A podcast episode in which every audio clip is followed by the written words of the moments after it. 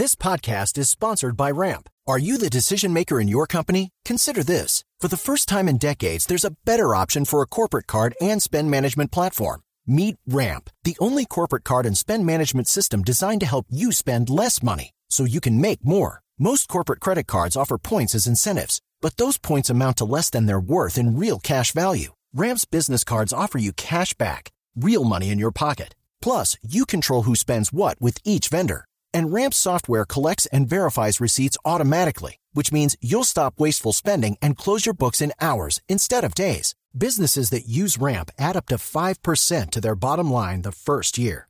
If you're a decision maker, adding Ramp could be one of the best decisions you've ever made.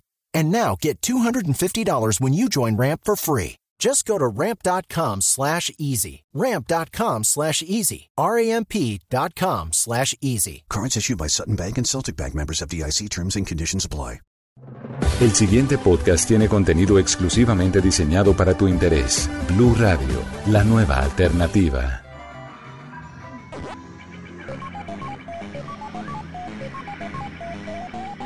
Capítulo 6. 10% del sueldo en una cuenta bancaria.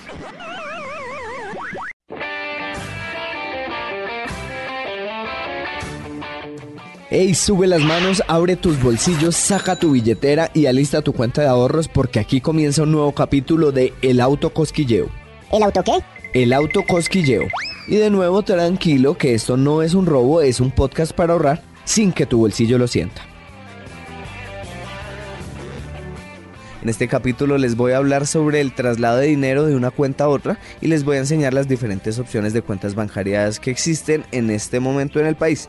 La idea es que para que ahorre, haga una transferencia del 10% de su sueldo mensual a una segunda cuenta y esa pues se va a volver la intocable. Si le pagan quincenal, pues hágalo cada 15 días el 5%.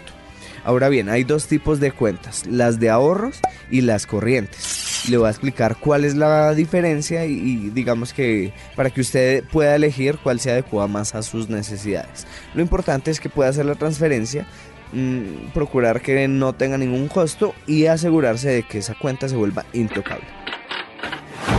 Primero está la cuenta de ahorros y como su nombre lo indica sirve para ahorrar, pero hay diferentes tipos de cuentas de ahorro. Por ejemplo, dirigidas a niños, dirigidas a jóvenes, dirigidas a adultos, dirigidas a adultos mayores. Cuentas de ahorro con trámite de apertura simplificado que ofrecen mejores tarifas que una básica, las que tienen diferentes beneficios tributarios sobre el valor grabable de la retención en la fuente y está la cuenta programada, que esas la verdad a mí la que más me gusta, en la que puede automatizar ese traslado de dinero, esa, esa transferencia quincenal o mensual, haciendo un ahorro programado con montos y tiempos de transferencias establecidos. Por otra parte están las cuentas corrientes. Mucho se escucha de eso y algunos digamos que no saben bien en qué consisten las cuentas corrientes. La principal diferencia es que en estas se usan los cheques. Sin embargo, pues también hay algo que no es tan bueno y es que no tienen una tasa de interés o rendimientos como si lo tiene la cuenta de ahorros, aunque sea poquito, digamos que la de ahorros no es que dé mucho, pero pues sí lo tiene. Voy a hacerle ahora un versus entre unas y otras. Las de ahorros tienen tasa de interés, lo cual le genera rendimientos, la corriente no. Las de ahorros no necesitan un monto mínimo para abrirlas, las corrientes sí le exigen un monto mínimo. Tanto las de ahorros como las corrientes le permiten hacer transferencias entre sí normalmente sin ningún costo.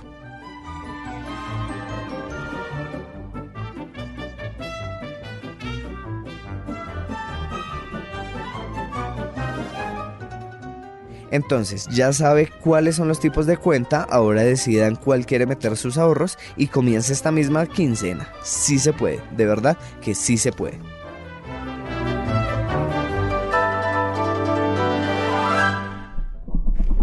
El tip. Oh extranjero. Escucha a continuación estas primeras enseñanzas. Enseñanzas. ¡Usú!